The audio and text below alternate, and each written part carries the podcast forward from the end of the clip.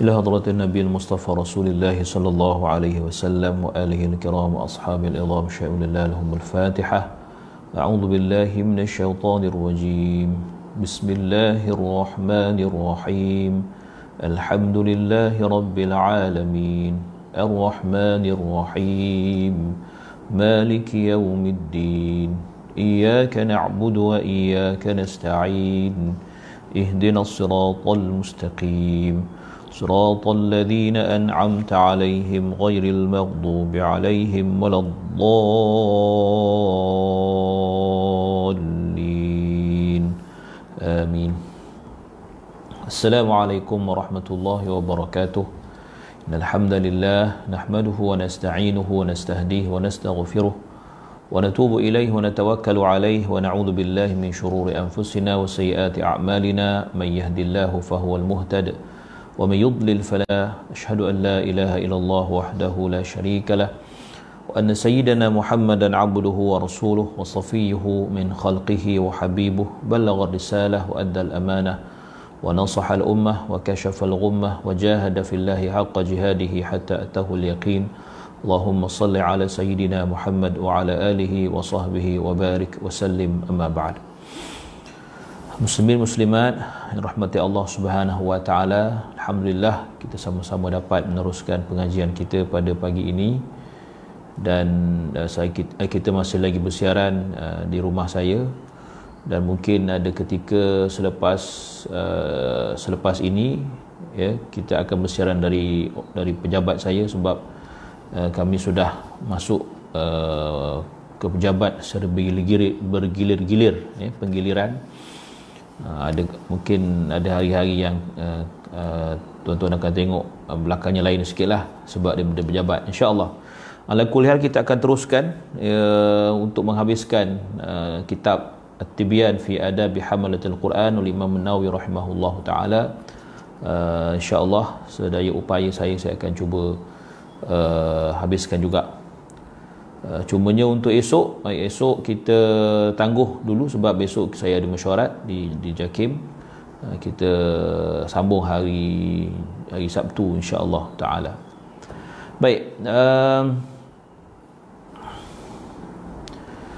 muka surat seratus tiga puluh sembilan atau seratus empat puluh, tapi kita tengok seratus tiga puluh sembilan bawah tu sekali ya. seratus tiga puluh sembilan di bawah sekali. Uh, Okey, baik. Dikata uh,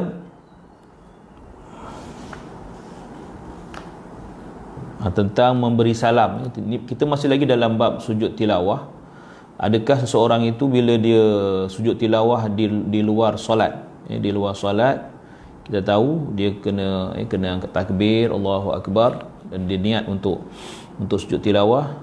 Tu dia dia turun Allahu Akbar, turun ke, maksudnya turun sujudlah ya, kemudian dia baca tasbih, dia bangun balik. So, so bangun balik tu adakah dia perlu ya perlu bertasyahud, uh, sorry dia uh, apa nama dia perlu memberi salam, ha, dia beri salam, adakah yang yang kata beri salam tu perlu bertasyahud, mana ber, perlu baca tahiyat, kalau istilah kita lah perlu baca tahiyat, ha, macam sembahyang. Okey. So ada dua pandangan dalam kalangan ulama mazhab kami. Yang paling sahih ialah dia tidak perlu bertasyahud sebagaimana dia tidak perlu berdiri tegak. Ha, tak payah tasyahud, tak payah berdiri tegak. Maksudnya dia terus duduk dan beri salam sahaja. Sebahagian ulama mazhab kami yang lain menghimpunkan dua permasalahan tersebut dan terbahagi kepada tiga pendapat mengenai berkenaan tasyahud dan juga salam. Ha, itu dia. Okey, semalam kita berhenti kat situ kan. Ha. So dia kata Uh, baik, dia kata wathani la yaftaqiru, uh, dia kata uh, okey uh, okey sorry dia kata asahuhuma la yaftaqiru la yaftaqiru kama la yaftaqiru ila al-qiyam, ha, maknanya tidak perlu tasyahud. Tu kata yang paling sahih, dia perlu memberi salam tanpa tasyahud. Ha, ya, yeah. Kemudian dia kata atau annahu la budda min as-salam duna tasyahud, ya, beri salam dan tanpa tasyahud. Kemudian wathani la yahtaju ila wahidin minhuma, tidak perlu tidak perlu melakukan salah satunya, yang sama ada tasyahud ataupun salam. Yang ketiga ya, la budda minhuma, perlu buat dua-dua, tasyahud pun kena, salam pun kena. Ini pandangan ketiga. Ha, jadi yang paling sahih ialah tasyahud pun tak payah, salam pun tak payah. Ah ha, ya. Sorry, yang yang yang yang paling sahih ialah tasyahud, uh, tasyahud tak payah, salam sahaja, maknanya salam tanpa tasyahud. Ha, itu dia. Kemudian wa mimman qala min as-salaf yusallim Muhammad ibn Sirin wa Abu Abdurrahman As-Sulami wa Abu Al-Ahwas wa Abu Qilabah wa Ishaq bin Rahawayh wa mimman qala la yusallim Al-Hasan Al-Basri wa Sa'id ibn Jubair wa Ibrahim An-Nakha'i wa Yahya bin Wathab wa Ahmad wa hadha kulluhu fil halil awal wa huwa sujud kharij as-salah. Dia kata Dalam kalangan dalam kalangan salaf, antara yang berpendapat bahawa salam perlu dilakukan ialah Muhammad ibn Sirin, ya, Abu Abdurrahman As-Sulami, Abu Al-Ahwas, Abu Qilabah, Ishaq bin Rahawayh. Ha, ini yang kata perlu bagi salam. Ha, yang kata tak tak payah bagi salam, ya, Al-Hasan Al-Basri, Sa'id bin Jubair, Ibrahim An-Nakha'i, Yahya bin Wathab dan Ahmad. Semua perbincangan ini adalah berkaitan dengan situasi pertama atau hal pertama, ya, iaitu apa? Iaitu sujud tilawah di luar solat. Ha, sujud tilawah di luar solat. Okey, kalau tuan tengok ha, dalam muka surat seratus tiga puluh enam tu, kan? seratus tiga puluh enam tu dia tulis ke atas tu sifat sujud tilawah, kan? Ada dua poin situ. Satu di luar solat, uh, uh, satu di luar solat, dua di dalam solat. Ha, okey. So kan kita dah habis yang pertama. Ha, maknanya kita dah habis sujud tilawah di di luar solat. Ha, dah habis. So sekarang ni baru nak masuk di dalam solat. Ha, so yang yang dalam uh, kitab ni seratus empat puluh tu uh, kan dia katakan adapun situasi kedua. Ha, kalau boleh tuan-tuan buat star kat situ. Yang dekat adapun situasi kedua itu. Buat star sebab kita nak asingkan antara cerita pasal dalam solat dengan luar solat. Ha, tuan-tuan buat star sikit kat situ, star ke apa ke, pandai-pandai lah, kan, ha, supaya ada ada tanda kat situ lah. Ha, sebab pada muka surat yang apa nama yang yang seratus tiga puluh enam tu dia ada bubuh star, kan, keadaan pertama dia ada bowl, siap bowl lagi. Ha, yang ni kita kena, patutnya dia buat bowl jugalah supaya dapat diasingkan, kan, orang baca boleh-boleh faham. So tuan-tuan buat bowl sendirilah. eh? Keadaan yang kedua iaitu di dalam solat. Okay. So dia kata adapun situasi kedua iaitu dia sujud tilawah dalam solat, mana tengah sembahyang lah, ya? Maka dia tidak perlu bertakbiratul ihram. Sebab apa? Kita tengah sembahyang, kita dah takbiratul ihram di awal tadi, ya, maka tak, tidak perlu kita angkat, angkat takbir lagi. Sunat baginya bertakbir untuk sujud tanpa mengangkat kedua-dua tangan. Ingat tu, sunat baginya bertakbir. Mana takbir? Sebut Allahu Akbar, turun, tak payah angkat tangan, turun saja, ya. Dan bertakbir ketika bangun daripada, daripada sujud. Nak bangun pun takbir. Ha, di sini yang saya, saya kata tadi, kalau makmum tak tahu pergerakan kita, contoh uh, makmum tak tahu kita kita nak sujud tilawah, tiba-tiba kita sebut Allahu Akbar, diingat, diingatkan kita rukuk, jadi kita pun turun sujud tilawah, kan. Makmum tak tahu kata kita nak sujud tilawah. Nampak tak dia punya dia punya kacau, kacau bilau tu kalau kalau kalau kalau tak tahu, kan, kalau makmum tak tak tahu. Nah, ya, kalau makmum tahu dia tak, dia tak kalau makmum tahu tak apa, kalau dia tak tahu lagi best dia sebut subhanallah pula. Ha, saya pernah kena jadi imam subuh, kan, subuh hari, hari Jumaat lah, eh, subuh hari Jumaat memang kita biasalah baca surah, surah apa, kan, surah sajadah. Jadi sampai sujud tu saya pun turun lah, ada sebut subhanallah belakang saya, subhanallah kata dia. Ha, diingat saya buat salah, patutnya rukuk. Ha, rupanya ada juga orang tak tahu. Jadi saya kata, kan, tak apalah dia tak tahu, ingat saya nak, kita nak tegur lah lepas, lepas semayang. Eh, saya tanya mana orang yang negur tadi, dah balik ustaz, kata jemaah. Ha, agak ada sembahyang balik agak. Ha, ni ajaran sesat ni ustaz ni. Ha, tak pasal-pasal, kan. Ha, tak apalah, saya kata kalau nanti jumpa, kalau nampak tolong tolong tolong tolong beritahu dia lah, kan. Mungkin dia tak dia tak pernah kot sembahyang subuh, ya, baca surah As-Sajdah. Kerana kita tak boleh nak expect semua orang, kan. Ha, jadi kita tak boleh expect semua orang tahu. Ha, itu dia. Ha, pentingnya ilmu tu, kan. Ha, kalau tak tahu memang susahlah apa, apa nak buat, kan. Ha, ya, wallahu alam. Baik, jadi dia kata uh, semuanya masa turun sebut Allahu Akbar, masa naik sebut Allahu Akbar, sama ada dia imam ataupun dia semayang seorang-seorang pun kena sebut juga. Kalau imam dia kena sebut, nak bagi nak bagi arahan pada pada jemaah, kan. Ha, tu dia. So dia kata Hmm. ini adalah pandangan. So dia kata di sini uh, ya, yeah. uh, dia kata wal wal halu tsani ay yasjudu li tilawati fi salati fala yukabbiru lil ihrami wa yustahabbu an yukabbira li sujudi wa la yarfa'u yadayhi wa yukabbiru li raf'i min as-sujud. Hadha huwa sahih al mashhur alladhi qalahu al jumhur. Dia kata inilah pandangan yang sahih dan serta masyhur yang diutarakan oleh majoriti jumhur ulama, ai majoriti ulama. Dia kata wa qala Abu Ali ibn Abi Hurairah min ashabina la yukabbiru li sujudi wa la li raf'i wal ma'ruf al awwal. Ha, dia kata Uh, Abu Ali bin Abi Hurairah daripada kalangan ulama mazhab kami berkata dia sunat bertakbir ketika hendak su, sujud, bukannya ketika bangun. Dia kata ha, kata Abu Ali kata la yukabbiru lis sujud. Oh, ada ada ada ada selisih sikit dengan dengan apa nama dengan yang bahasa Arab yang bahasa Arab sebut ya. Yeah. Uh, dua-dua tak payah. La yukabbir lis sujud, tak bertakbir ketika sujud, wala li raf'in, juga bangun. Ha, ya, tapi dalam yang bahasa Melayu dia kata sunat bertakbir ketika hendak sujud, bukannya ketika bangun. Ha, ini kita kena cari satu nas yang lain pula dah. Nanti saya, saya akan cek akan cek balik sebab saya ada beberapa kitab yang kitab Arab yang kitab ni ada ada beberapa version kan. Nanti kita cek nanti kita cek semula lah ya. Ha, saya saya buat tanda sikit. Okey, dia kadang-kadang biasalah kan, uh, panggil tashif kan, ada kesilapan-kesilapan uh, cetak kan, itu biasa. Baik. Kemudian dia kata namun pandangan yang benar adalah uh, pandangan yang pandangan yang pertama tadi, iaitu bertakbir ketika turun, ketika turun sujud dan juga ketika ketika naik.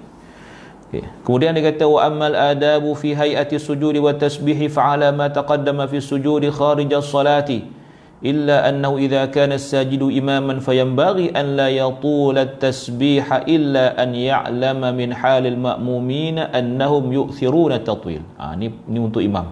Ha, dia kata adab-adab pada cara sujud dan tasbih adalah sama seperti sujud di luar solat, sama, melainkan apabila orang yang sujud itu menjadi imam, ha, maka dia hendaklah memendekkan bacaan tasbih kecuali dia tahu keadaan para makmum yang cenderung dengan bacaan yang panjang. Ha, maknanya kalau makmum tak kisah tak apa. Ini menunjukkan ya, kita kena sentiasa dalam keadaan peka. Ha, peka kan, kena ke, dalam keadaan uh, sensitif terhadap keadaan makmum. Ha, kalau ada makmum, ada, kita tahu makmum kita macam-macam, ada yang tak sihat kan, ada yang uzur, ada yang dia tak boleh sujud lama dan sebagainya. So kita kena kena apa namanya kena raikan. Sebab itu saya, saya kata gitu, dia kena ada sebagai imam ni, kita kena ada satu standard standard ha, standard maksud apa, benda yang orang yang suka lama pun tak kisah, orang yang tak suka lama pun tak kisah, ha, gitu, seolah-olah macam itulah. Maknanya kita punya itu orang boleh terima semua, eh lama kita sujud, lama tidak. Jadi ya, itulah yang yang yang yang sebenar-benarnya. Ha, sebab tu Nabi kata bila kita jadi imam kita kena apa? Takhfif. Kan, kena ringankan solat kita. Ha. Cuma tadi kalau kata memang jemaah tu semua orang muda ataupun memang kita setuju, okey, malam ni kita nak solat tasbih contoh, contoh kan. Ah ha, tak apalah. Contohnya. Dan tu kadang-kadang bila saya apa lead qiyamul lail kan, saya saya saya, saya akan saya akan tanya, sebab saya memang bawa sembahyang tasbih, tanya dulu dekat dekat dekat penganjur kan, sembahyang tasbih ke tidak. Ha, dia kata buat ustaz, so kita buatlah kan. Ha, kalau kata tak apa ustaz, oh dia orang ni tak tak apa, ramai yang orang-orang lama kata dia, ha, dia kata kan, wallahu a'lam. Jadi kita ikut jelah apa kehendak penganjur kan. Ha, gitulah. Jadi kalau kita tak sembahyang tasbih, kita panjangkan sikit bacaan tu kan, baca panjang sikit. Ha, nah, dia sebenarnya solat solat solatul qiyam ni, sembahyang qiyamul lail ni memang afdalnya sorang-sorang kan. Ha, tapi biasanya kita buat berjemaah tu untuk melatih atau untuk dapatkan uh, suasana kan. Ha, supaya uh, macam macam macam di Mekah kan, buat, buat qiyamul lail kan, um, um, apa jemaah juga kan. Ha, begitulah. Jadi supaya kita dapat semangat kan, ada ada ada targhib kan untuk kita sembahyang sunat eh, atau qiyamul lail beramai-ramai yang gitu berjemaah. Uh, dia kata wa thumma idza rafa'a min as-sujudi qama wa la yajlisu. Ini sebut semalam eh. ثم إذا رفع من السجود قام ولا يجلس للاستراحة بلا خلاف. Ini yang saya nak, saya nak tegur, banyak yang kita perhatikan. Dia kata apabila dia bangun, apabila dia bangun daripada sujud, dia terus berdiri dan tidak duduk istirahat. Apa duduk istirahat? Duduk antara apa? Antara du, eh, duduk selepas duduk. Ha, sebelum berdiri. Itu nama dia duduk istirahat. Duduk istirahat. Dia kata sunat dilakukan ketika bangun daripada sujud yang kedua sebelum berdiri, dan berlaku pada rakaat-rakaat yang ganjil dalam solat. Ha, biasanya kalau kita nak bangun terus kan, daripada rakaat pertama nak bangun naik rakaat ke dua, daripada rakaat ketiga nak bangun naik rakaat keempat. Ha, kalau tahiyat, tahiyat ini bukan tahiyat. Kalau kalau kalau kalau genap rakaat kedua, kita ada tahiyat awal kan. Ha, so duduk istirahat ni ya, dalam dalam hal sujud, sujud tilawah ni tidak sunat. Ha, ya, tidak sunat kita bangun daripada sujud tilawah ya, melakukan duduk istirahat, tidak sunat. Ha, so kalau kalau orang tu buat macam mana ustaz? Mahu makruhlah. Tidaklah batal, cuma dia, dia makruhlah. Kadang-kadang eh, kecuali kalau keadaan, maksudnya orang kadang-kadang dia nak bangun daripada apa, daripada sujud tu, nak bangun naik tu kan, ada orang yang uzur. Ha, itu lain, itu, itu tak apalah, itu atas keuzuran dia kan. Dia nak bangun tu susah, so dia kena duduk dulu, tolak dulu. Ha, kalau duduk tepi tingkap, pegang tingkap pula, kalau kalau kalau jadi macam itulah, itu lain, itu keadaan yang mendatang. Ha, kan, kalau dalam keadaan biasa, ha, beritahu jemaah kan, ha, tak payah duduk istirahat. Hamba ramai yang duduk istirahat kan. Ha, saya nak perhati juga tu. Ha, jadi kita kena beritahulah. Ha, jangan kita marah-marah jemaah kita, beritahu elok-elok ya, insya-Allah. Baik, dia kata wa hadhihi mas'alatun gharibatun qalla man nassa 'alayha wa mimman nassa 'alayha al-Qadi Husain wal-Baghawi war-Rafi'i hadha bi khilaf sujud as-salah fa innal qawl as-sahih al-mansus lish-Shafi'i al-mukhtar alladhi ja'at bil ahadith as-sahihah fi al-Bukhari wa ghayrihi istihbabu jilsati istiraha عقيب السجدة الثانية من الركعة الأولى في كل الصلوات ومن الثالثة في الرباعيات. Ah, tu dia, dia kata uh, masalah ini agak asing, agak agak agak pelik dia kata. Maksudnya tak ramai yang tak ramai yang apa yang yang sebut benda ni. Ya. Dan setidak banyak ulama yang menyatakannya, antara yang menyatakannya ialah Al-Qadi Husain, Al-Baghawi, Ar-Rafi'i, dan isu ini berbeza dengan sujud dalam solat. Ha, sesungguhnya pandangan yang sahih, dia kata, sungguhnya uh, pandangan yang sahih serta, serta dinaskan oleh Al-Syafi'i dan terpilih, yang dinyatakan dalam banyak riwayat hadis sahih dalam kitab Al-Bukhari dan selainnya, ialah sunat duduk istirahat selepas sujud kedua eh, dalam rakaat pertama bagi semua solat, dan dalam rakaat ketiga bagi solat yang empat rakaat yang sebut, sebut tadilah. Ha, itu duduk istirahat. Okey, maksudnya itu untuk sujud dalam solat, sujud lain. Ha, bukan sujud tilawah. Sujud, sujud tilawah bila nak bangun tidak ada duduk istirahat. Ha, okey. Dia kata thumma idza rafa'a min sajdati tilawati fala budda wal mustahab idza intasaba an yaqra'a shay'an thumma yarka' fa idzan fa idzan fa in intasaba thumma raka'a min ghairi qira'ah jas. Ha, ini pun bagus. Contoh, apa keadaan dia? Kita baca surah apa? Kita baca surah, saya sebutkan surah apa namanya, surah Iqra kan? Surah Al-Alaq kan? Kalla la tuti'hu wasjud waqtarib. Tu ayat sujud kan? Kita pun sujud turun. Kita dah beritahu dah jemaah, atau kita seorang-seorang lah, tak apa, seorang-seorang. Lepas tu Allah Allahu Akbar, kita pun bangun semula, sebab kita tadi dah berdiri kan, sujud. Lepas tu kita baca baca ayat terakhir surah, ataupun kita baca surah Al-Alaq, habis kita pun turun sujud kan. Lepas tu kita bangun balik, bangun balik okey, bangun balik ni patutnya kenalah baca apa-apa kan, sebab kita dah bangun, takkan duduk diam aja. Ah, ha, so ini dia punya masalah dia. Ha, ya, so dia kata apa?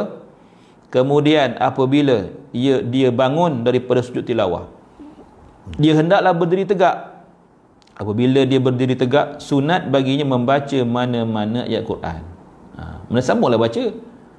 Samalah baca surah, surah lain atau ayat, ayat lain. Macam tadi dah dah dah, dah hujung surah kan. Samalah baca, samalah baca surah yang lain pula. Patutnya gitulah. Kan? Ya, sunat baginya membaca mana-mana ayat Quran, lalu rukuk, ya. Sekiranya dia berdiri lalu terus rukuk. Berdiri berdiri berdiri. Allahu akbar, rukuk kan. Ya, tanpa membacanya ia, ia adalah harus, tak jadi masalah. Ha, cuma itulah dalam solat berjemaah tu kita kena, apa tu saya kata kan, kalau macam ni punya keadaan kan, dalam dalam keadaan uh, jemaah yang ramai, masjid yang besar, ha, memang kalau kalau kalau kita tak beritahu makmum awal-awal memang habis kacau bilau sembahyang kita. Kan, ada rukuk, ada berdiri, ada yang sujud, ada yang tak sujud, patu pula ada yang rukuk pula. Lepas tu dia, dia, dia dengar Allahu akbar, kita sujud, dia rukuk. Lepas tu kita pun kata Allahu akbar, dia pula belakang sami Allahu liman hamidah. Kan, dia ingat kita i'tidal. Apa pula imam ni i'tidal baca Allahu akbar, rupanya bangun daripada sujud. Uh, mungkin dia tak perasan jemaah ramai kan, kan kan jemaah kita kan bila ramai kan, apa tu berlapis-lapis, jadi dia tak nampak apa nama imam di depan tu. Nah, nampak It, itu saya nak bayangkan dia punya situasi tu, keadaan tu yang kadang-kadang pada pandangan saya lebih baik tidak sujud tilawah. Ha, kalau kita tak boleh nak nak nak kawal keadaan itu, ha, kan, jadi ha, ha, memang teruklah jadinya. Sepah-sepahlah jemaah ni, silap-silap ada mufarakah pula kan, ha, kan, ha, contohnya. Ya, jadi kita kena nilah, kena pandai-pandai lah ya sebagai imam. Baik. Okey, selesai di situ. Ha, selesai uh, fasal itu. Masuk fasal yang baru, faslun fil awqatil mukhtarati lil qiraah. Ha, oh baru baru baru habis. Ya, baru habis. Ha, betul kata Ustaz Nizam, jemaah perempuan tu utamanya kan. Ha, betul yang kita fikir tu. Ya. Nampak macam sembahyang tarawih kan, perempuan belakang kan, dia tak, dia tak nampak. Ha, lepas tu pula orang perempuan ni pula, lagi satu antara isu yang bis, yang biasa ditimbulkan jemaah perempuan ni semasa sembahyang solat tarawih ni ialah jenis tak tahu nak penuhkan saf. Ha, ini bukan saya beritahu, ini jemaah perempuan beritahulah, so kita pesan kan. Ha, sebab bila kan kita buat dua puluh rakaat, ada mazhab lapan, ada mazhab dua puluh. Jadi bila kita yang buat dua puluh ni, yang lapan balik. Sampai lapan dia akan balik. Walaupun letak Syekh Jibril depan tu. Kan, walaupun letak uh, Bandar Balilah ke siapa ke. Kalau dia nak balik, dia balik juga. Kan? Uh, mazhab lapan, dia berpegang pada mazhab dia.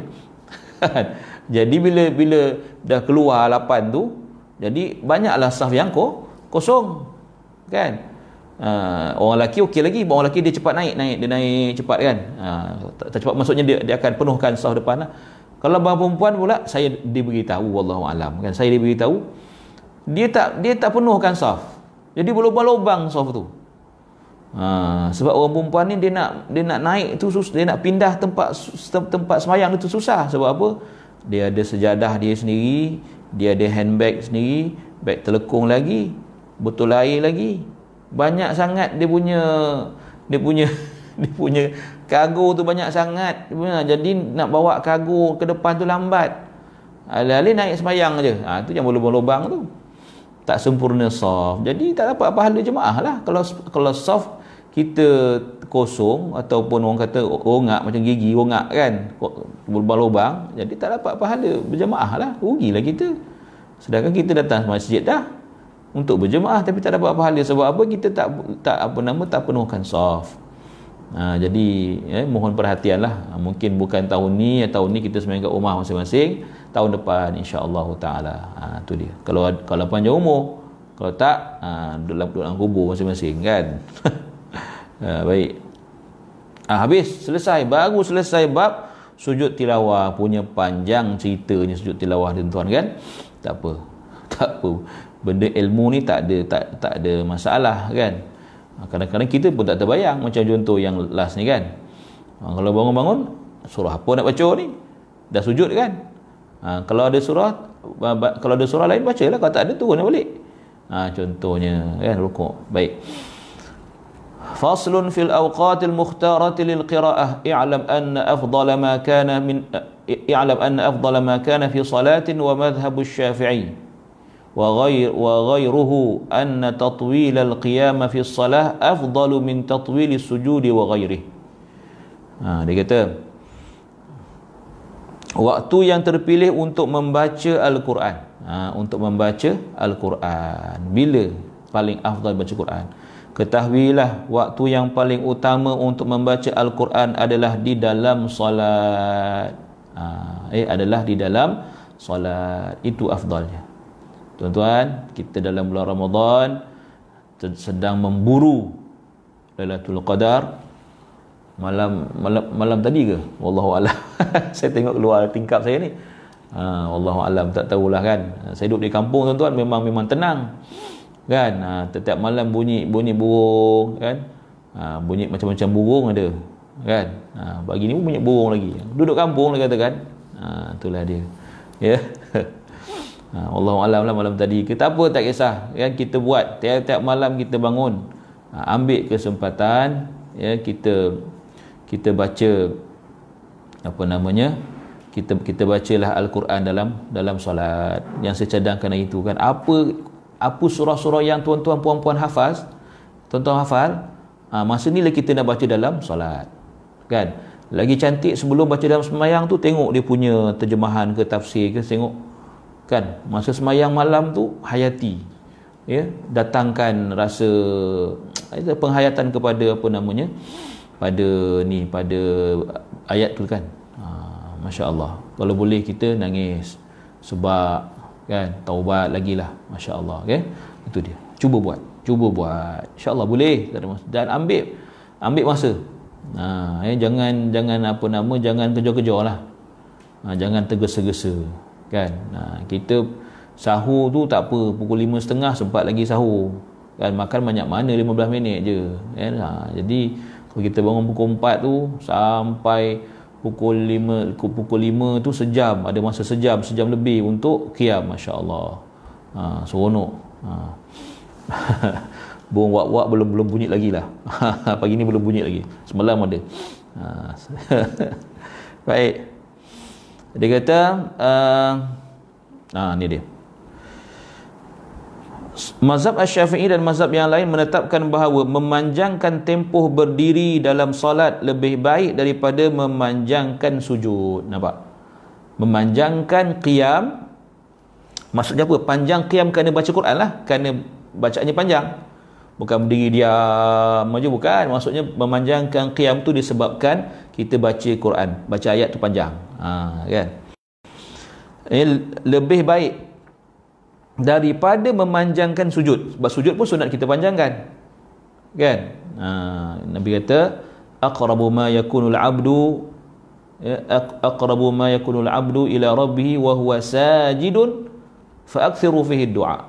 Nabi kata kan ya, tempat ataupun situasi yang paling akrab, paling hampir seorang hamba dengan Tuhannya ialah wa huwa sajidun, ketika dia sujud, maka perbanyakkanlah doa kamu dalamnya, dalam sujud.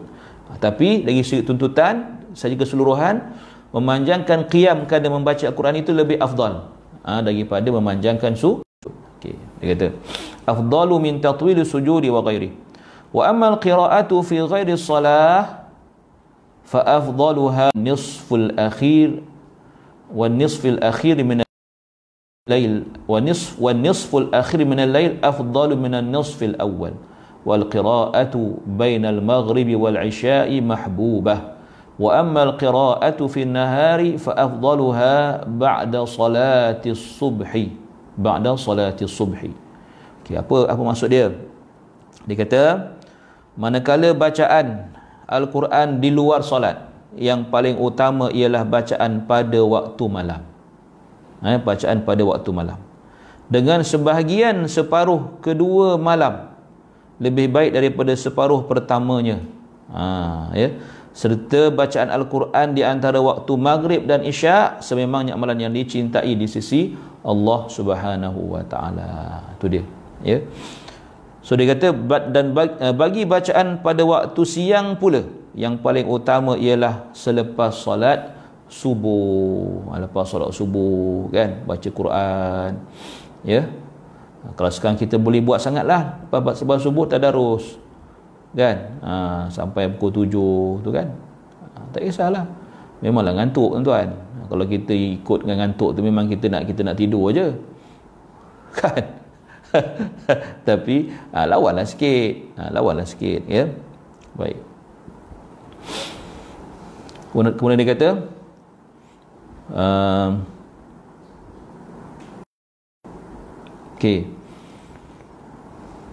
wala karahiyata fil qiraati fi waqtin min al awqatin li ma'na fi wa amma ma rawahu ibn abi daud an muadz ibn rifa'ah an masyayikhihi annahum karihul qiraata ba'da al asri wa qalu hiya dirasatul yahud fa ghairu maqbulin wala asla lah. Ha, ada juga dia kata, namun tidak makruh membaca al-Quran pada mana-mana waktu lain kerana waktu tersebut telah diisi dengan suatu amalan yang berfaedah. Maksudnya tidak ada suatu waktu yang kata tak boleh baca Quran, tak ada. Ha, tak ada. Semua waktu boleh kita baca Quran. Cuma yang tadi itu dipanggil afdaliyah. Afdaliyah makna apa? Ya, tempat yang afdal, afdal, afdal. Ha, kan? Sama juga macam waktu Ustaz Fairuz ni baca surah Al-Mulk, Al-Waqi'ah, Al Al-Kahfi kan, ada surah-surah tertentu pada waktu-waktu tertentu. Adakah kalau baca surah lain tak boleh? Tidak. Ha, nampak? Jadi kita kita kena faham konsep tu. Ha, ya, bagi bagi bagi orang yang nak baca silakan, tak ada masalah dan ada dalilnya. Nak baca surah lain pun tak, tak pun, pun pun tak ada masalah sebab yang tadi itu bukan, bukan wajib. Kan? Tapi sunat. Maknanya membaca surah Al-Mulk sebelum tidur contohnya, baca surah suratul Kahfi hari hari Jumaat contohnya kan, surah Waqi'ah pagi-pagi kan, tak kisahlah eh malam ke pagi ke, tak dia tak ada masalah ya, tidak makruh katanya sebab telah diisi waktu tu telah diisi dengan suatu amalan yang berfaedah iaitu baca Quran. Berkenaan dengan riwayat Ibnu Abi Daud daripada Mu'an bin Rifa'ah ya, Mu'an bin Rifa'ah, di sini ada Mu'az, di sini dia tulis Mu'an, betulkanlah Mu'az, Mu'az bin Rifa'ah ya, daripada para gurunya bahawa mereka tidak menyukai, maknanya ya tidak menyukai, mana berpendapat berpandangan bahawa makruh baca Quran selepas asar. Ha, dan katanya dan berkata waktu itu adalah waktu pengajian orang Yahudi, ia tidak diterima dan tidak mempunyai dalil. Kata Imam Nawawi kata tak boleh pakai, ha, tak boleh di, di, diguna pakai pandangan itu sebab tidak ada dalil kan. Dia kata lepas asar waktu orang Yahudi, waktu orang Yahudi apa nama belajar. Tak ke lepas asar tu tempat kita berzikir juga, masa kita eh, apa namanya afdal kita berzikir. Dan lepas subuh dan lepas asar kan, kita belum tahu kan dalam dalam apa nama azkarus eh, azkarus sabah wal masa, zikir-zikir pada waktu pagi dan petang, pagi lepas subuh, petang lepas asar. Takkan sebab Yahudi mengaji lepas asar kita, kita, kita tidak berzikir. Ha, tidak sampai macam tu. So dia kata sama juga, takkan sebab Yahudi belajar dekat, mungkin belajar dekat tempat kita, belajar dekat dekat dekat sekolah dia kan. Takkan sebab Yahudi belajar kita, kita tak kita tak baca Quran sebab masa sama, tidak. Ha, tidak sampai begitu. Ha, tidak sampai begitu. Ha, maka sebab tu kata Menawi ia tidak diterima dan tidak mempunyai dalil. Kecuali kecuali memang Nabi tersebut. Ya. Ha, kena jangan sama macam ni, itu lain. Ha, kan? Itu memang ada nas. Ha, jadi tidak ada nas tidak perlu. Ya, maka tidak tidak ada tuntutanlah di situ. Baik, kemudian dia kata wa yakhtaru min al-ayamil jumu'ati wal itsnain wal khamis wa yaum arafah wa min al-a'shar al-ashrul akhir min Ramadan. Ha ni. Wal ashrul awal min Dzulhijjah wa min asy-syuhur Ramadan. Okey. Hari-hari terpilih untuk bacaan Al-Quran. Ha, ini ini pun sama.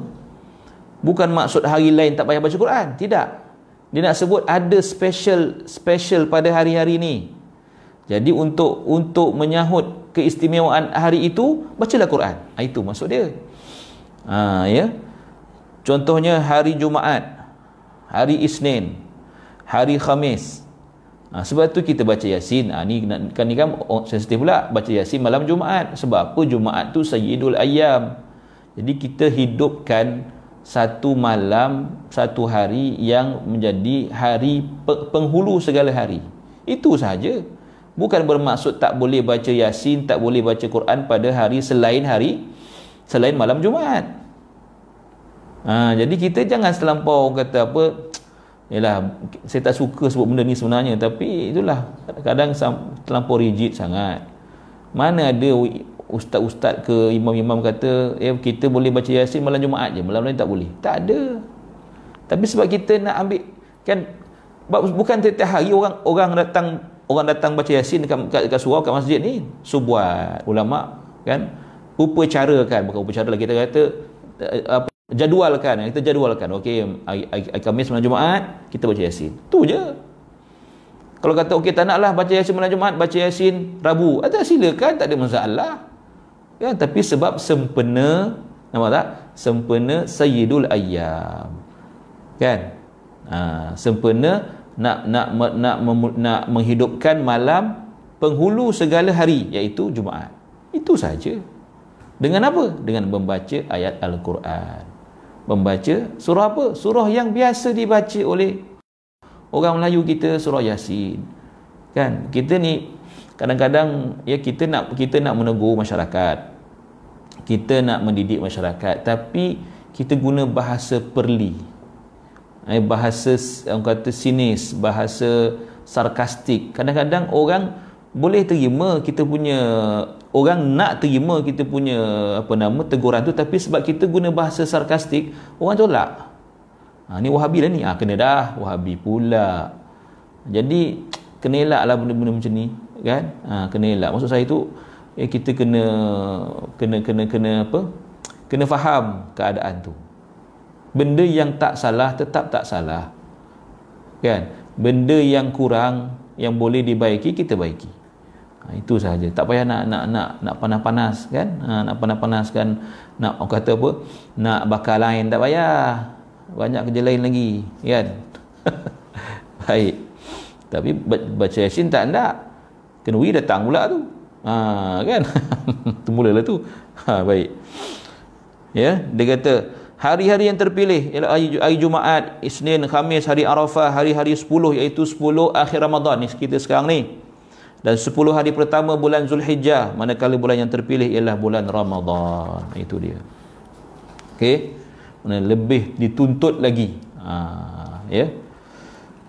Faslun idza irtajja 'ala al-qari'i wa lam yadri ma ba'da ma ba'da al-mawdu' alladhi intaha ilayhi fas'ala anhu fas'ala anhu ghayruhu fayanbaghi an yata'addaba bima ja'a 'an Abdullah bin Mas'ud wa Ibrahim An-Nakha'i وبشير ابن أبي مسعود رضي الله عنهم قالوا إذا سأل أح إذا سأل أحدكم أخاه عن آية فليقرأ ما قبلها ثم يسكت ولا يقول كيف وكذا وكذا فإنه يلبس عليه. ما شاء الله.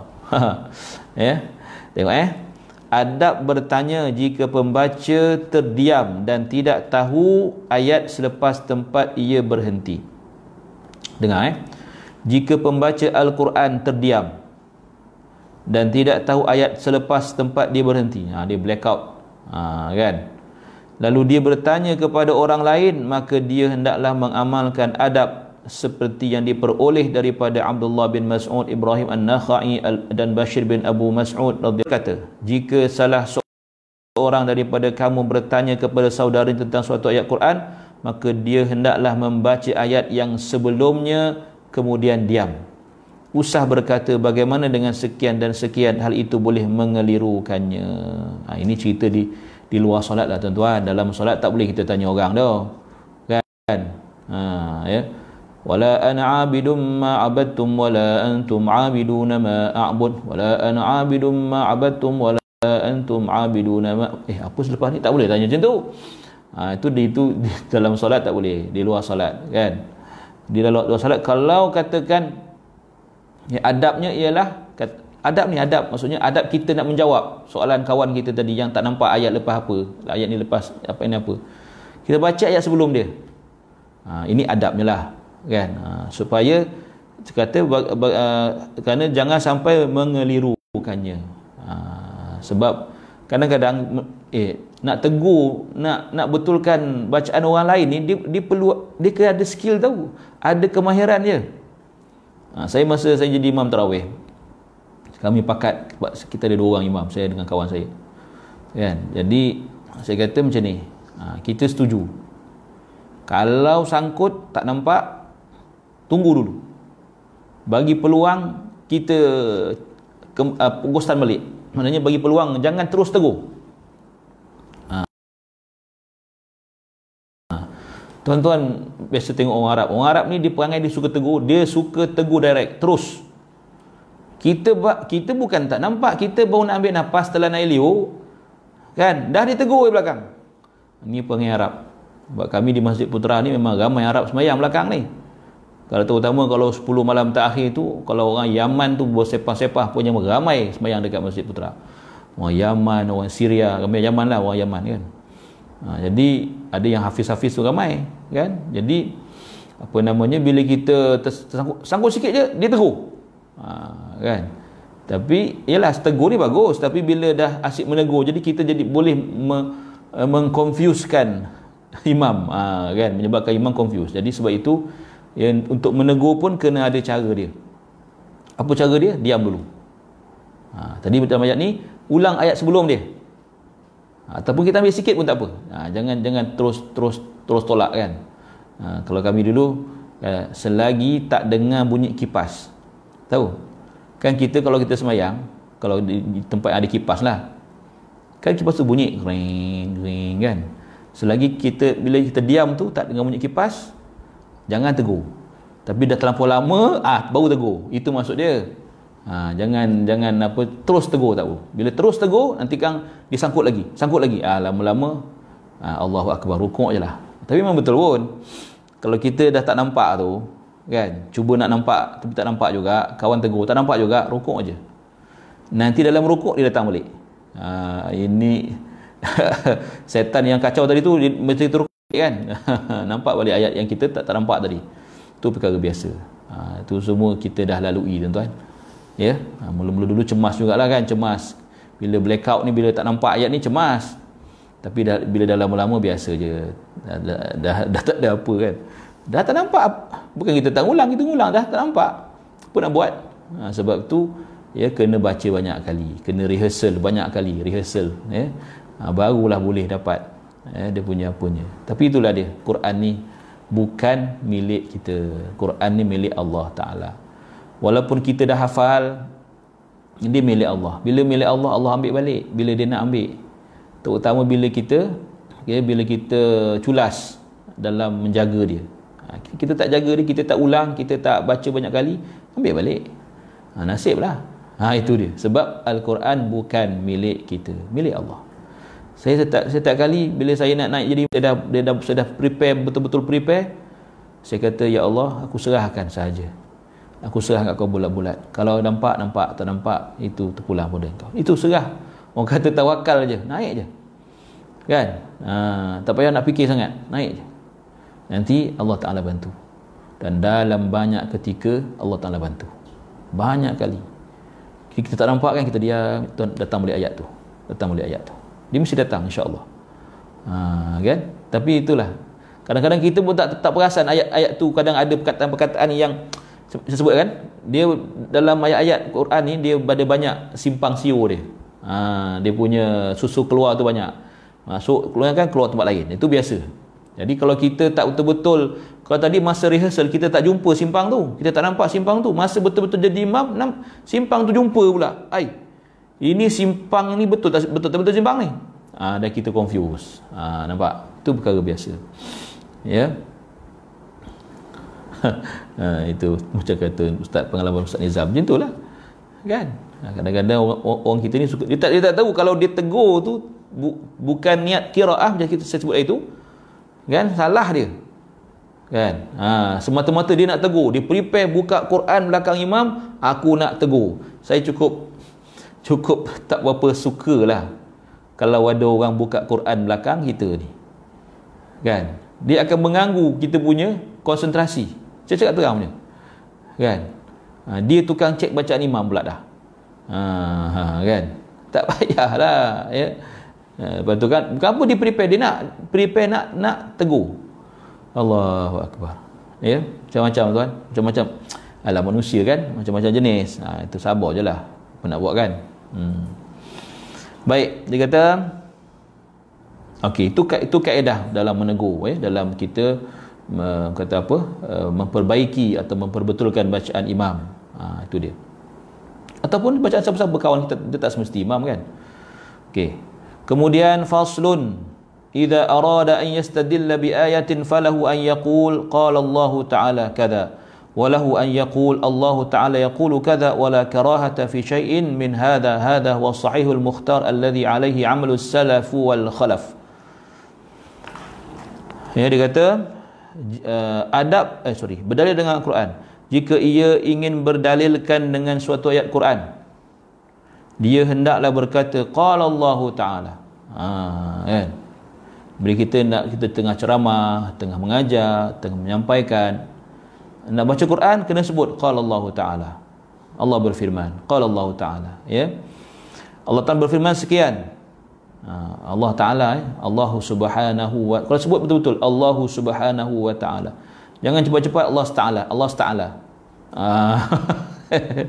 Ada juga saya dengar kan Allah Ta'ala, ha, mana Allah Allah Ta'ala pula, Allah Subhanahu wa ta'ala, bukan Allah Ta'ala, okay? Ada juga sebut, ya, firmanullah. Masya Allah, firmanullah, firman bahasa Arab rupanya, bukan firman, bukan bahasa Arab. Ha, itu tak apalah kan, itu mungkin dia dah, dia dah terbiasa. Tapi Allah Ta'ala jangan jangan biasakan.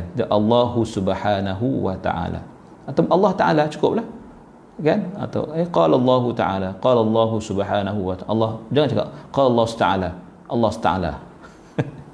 Dia nak cepat. Ya, sama juga Rasulullah sallallahu alaihi wasallam. Ya, Rasulullah sallallahu alaihi wasallam, sallallahu alaihi wasallam. So betul-betul lah kan, Rasulullah sallallahu alaihi wasallam. Ha, ya, itu dia. Ya, dan dia juga boleh berkata Allah Ta'ala yaqul, dalam dalam dalam bahasa Arabnya Allah Ta'ala berfirman sekian, ya. Tidak makruh pada apa jua jenis lafaz yang seumpamanya. Ini adalah pendapat yang sahih dan terpilih serta menjadi amalan salaf dan khalaf. Ha, tu. Sebab nak bezakan antara kalam kita, kalam manusia dengan kalam Allah. So kita sebut apa ni? Kalam Allah. Ha, tu dia. Ya. Kemudian dia kata, mana pula tadi? Ha, ni. Wara wa Ibnu Abi Dawud an, an Matraf bin Abdullah bin Uh, okey. Ra' Ibn Abi Dawud an uh, dia, dia baca Mutarrif bin Abdullah bin Asy-Syakhir At-Tabi'i al-masyhur qala la taqulu inna Allah ta'ala yaqul walakin qulu inna Allah ta'ala qala. Wa hadha alladhi ankarahu Mutarrif rahimahullah khilafun ma jaa'a bihi al-Quran wa sunnah wa wa fa'alathu as-sahabah wa min wa man wa man ba'dahum radhiyallahu anhum faqad faqad qala Allah ta'ala wallahu yaqulul haqqa wa huwa yahdis sabil. Ha, dia kata Ibnu Abi Daud meriwayatkan daripada Mutarrif bin Abdullah bin bin Syakhir Asy-Syakhir nama dia, bukan Asy-Syakhir, Asy-Syakhir seorang tabi'in yang masyhur. Katanya, jangan kamu ucapkan innallaha ta'ala yaqul, atau yang bermaksud sungguhnya Allah Ta'ala berfirman, tetapi katakanlah innallaha ta'ala qal. Ha, guna fi'il fi'il madhi, jangan mudhari. Kata siapa? Kata kata hamba Allah ni lah. Ya, Ibn Nawawi sebutkan, sesungguhnya Allah Ta'ala telah berfirman. Perkara yang diingkari Mutarrif ini bercanggah dengan apa yang disebutkan di dalam Al-Quran. Ha, kata Ibn Nawawi, ya, dan sunnah serta yang dilakukan oleh sahabat dan generasi selepas mereka radhiyallahu anhum. Sesungguhnya Allah Ta'ala berfirman wallahu yaqulul haq. Ha, dia nak kata tak boleh guna yaqul, kena guna qal. Sebenarnya dalam Quran pun ada sebut ayat ayat empat ni, surah Al-Ahzab, ya wallahu yaqulul haqqa wa huwa yahdis sabil. Maknanya, ya, Allah sebut perkataan yaqul. Ha, ya, jadi tak jadi masalah kalau guna kata Allah yaqulullah atau qala Allah, tak ada masalah. Ha, nak sebut qala Allah pun boleh, nak sebut ya, ya wallah yaqulullah pun boleh, tak ada tak ada masalah. Okey, itu dalil daripada Quran. Ada daripada hadis juga, dia kata wa fi sahih Muslim an Abi Dharr radhiyallahu anhu qala qala Rasulullah sallallahu alaihi wasallam yaqulullahu subhanahu wa ta'ala. Mana apa hadis qud qudsi, maknanya guna fi'il mudhari. So tak tak ada masalah. Man jaa bil hasanati falahu asyru amsalha. Ha, itu dalam hadis lah sebut, ya. Maknanya boleh guna yaqul pun boleh, qala Allah, qala Allah Ta'ala pun boleh, yaqulullah Ta'ala pun boleh. Tidak jadi masalah apa-apa. Okey. Uh, ada, ada, ada lagi satu, satu hadis lagi, dia kata wa fi sahih Bukhari fi bab at-tafsir lan tanalu birra hatta tunfiqu mimma tuhibbun faqala Abu Talhah ya Rasulullah inna Allah Ta'ala yaqul, ha, nampak yaqul لن تنلوا البر حتى تنفقوا مما تحبون فهذا كلام أبي طلحة في حضرة النبي صلى الله عليه وسلم. Maknanya, ya, dalam hadis itu jelaslah bahawa Abu Talhah pun sebut dalam, ya, dalam soalan daripada Nabi dengan menggunakan kalimah yaqul, yaqulu fi kitabi. So tidak jadi masalah. Ini adalah kata-kata Abu Talhah yang diucapkan ketika Nabi berada di situ, fi hadratin Nabi sallallahu alaihi wasallam. Ada lagi dalil? Banyak dalil dibawa ke Imam Nawawi ni, ha. Ha, maknanya memang betul lah ni kan. So dia kata wa fi sahih an Masruq rahimahullahu ta'ala rahimahullah qala Allah ta'ala wa laqad ra'ahu bil ufuqil mubin faqalat alam tasma' anna Allah ta'ala yaqul la tudrikul absar wa huwa yudrikul absar. Ha, ya, awalam awalam tasma' anna Allah ta'ala yaqul, bawa lagi ma kana bashar ay yukallimuhullahu illa wahyan aw min wara'i hijab thumma qalat fi hadha alhadith wallahu ta'ala yaqul, yaqul lagi ya ayyuhar rasul balligh thumma qalat wallahu ta'ala yaqul qul la ya'lamu man fis samawati wal ardil ghaiba illa Allah wa nadha'ir hadha fi kalam as-salaf wal khalaf akthar min an tuhsar wallahu alam. Kata siapa? Kata Imam Nawawi. Jadi dibawakan riwayat dalam dalam apa dalam dalam sahih, ya, daripada Masruq, katanya qultu li Aisyah. Maknanya apa namanya Masruq tabi'in ini dia berjumpa dengan Sayyidatina Aisyah, dia belajar, dia bertanya. Jadi Aisyah menjawab dengan menggunakan, ya, kalimah yaqul yaqul yaqul yaqul. Ha, ya. Ha, okey. So cerita dalam ni bukan cerita makna makna hadis ni, tak cerita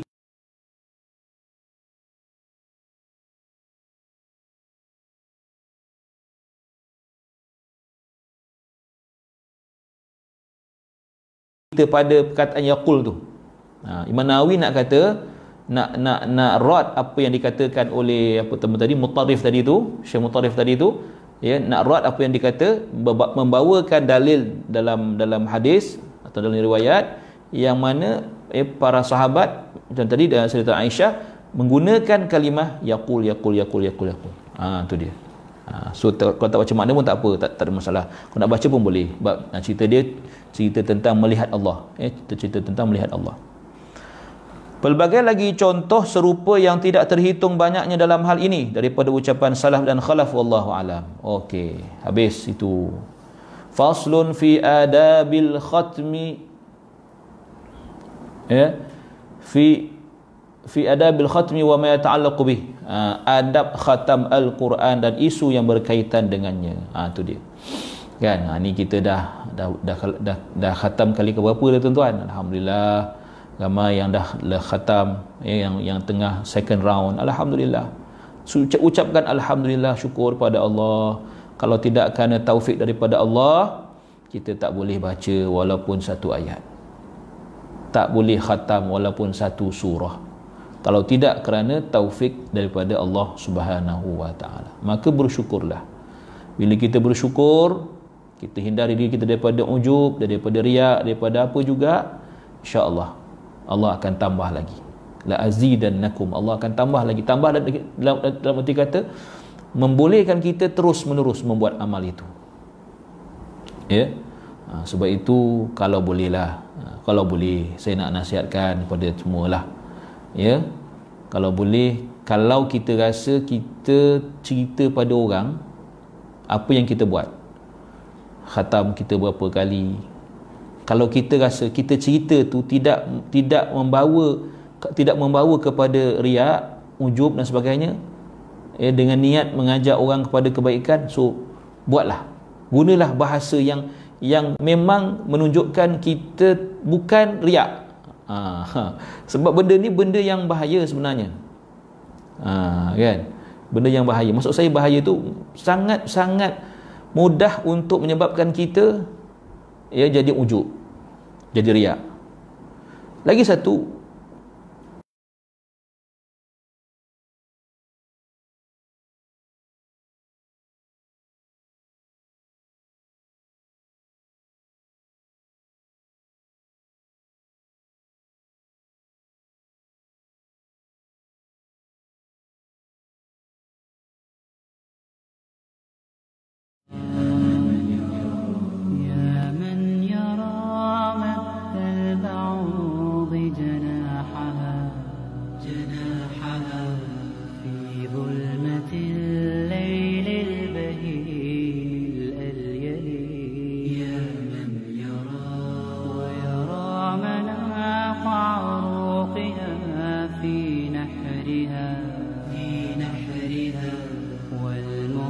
update status kan, nak update status, nak cerita ni fikir banyak kali, ha, kena fikir banyak kali. Kalau kita rasa mudaratnya lebih banyak pada diri kita dan pada orang yang membaca, maka tak payahlah, ha, janganlah kan.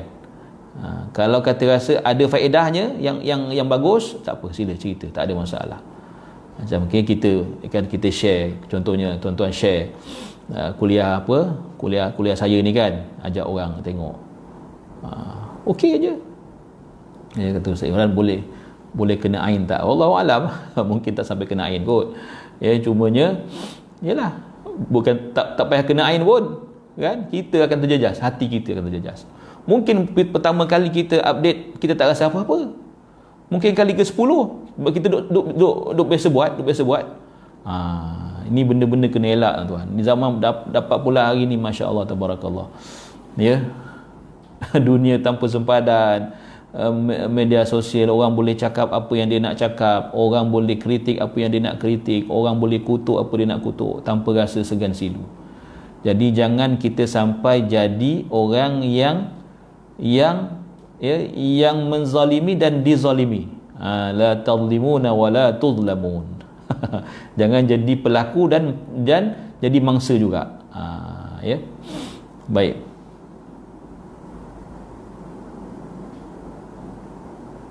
Soalan dia kata mengucapkan amin. Saya, saya, saya jawab sikit eh. Kita masuk tajuk tajuk baru ni, kita berhenti sendirilah. Bol, uh, mengucapkan amin selepas bacaan Al-Fatihah imam dalam solat berjemaah, bolehkah makmum yang belum sertai solat berjemaah mengucapkan amin? Tak ada masalah. Kan tak ada masalah. Ha, dia sebut belakang kan, amin, dia semangat pula dia nak amin. Tak ada masalah. Sebab tidak ada apa-apa larangan pun, ya. Sebab memang kita sebut amin ni sunat di dalam solat dan di luar solat. Ha, sunat di dalam solat dan di luar solat. Ha, ya. Jadi boleh sahaja, tidak jadi masalah. Hmm. Luar solat lagi dah tak apa kan, bukan ada apa-apa pun. Ya tak? uh, okay, kita stop situ sebab uh, ni masuk fasal yang yang baru. InsyaAllah kita sambung hari Sabtu tuan eh. Besok tak ada, besok saya ada mesyuarat. InsyaAllah kita sambung hari Sabtu InsyaAllah ta'ala. Nah, kita khatam Quran ni penting juga sebab apa nama, banyak isu kan, ha, banyak isu, ha, termasuklah yang saya dah terang hari tu kan, ha, khatam apa nama, khatam ramai-ramai, khatam dalam WhatsApp, eh tak, ha, nanti kita nanti saya ulanglah sikit-sikit kalau ada yang yang tak yang tak dengar kan, boleh tinggilah, boleh.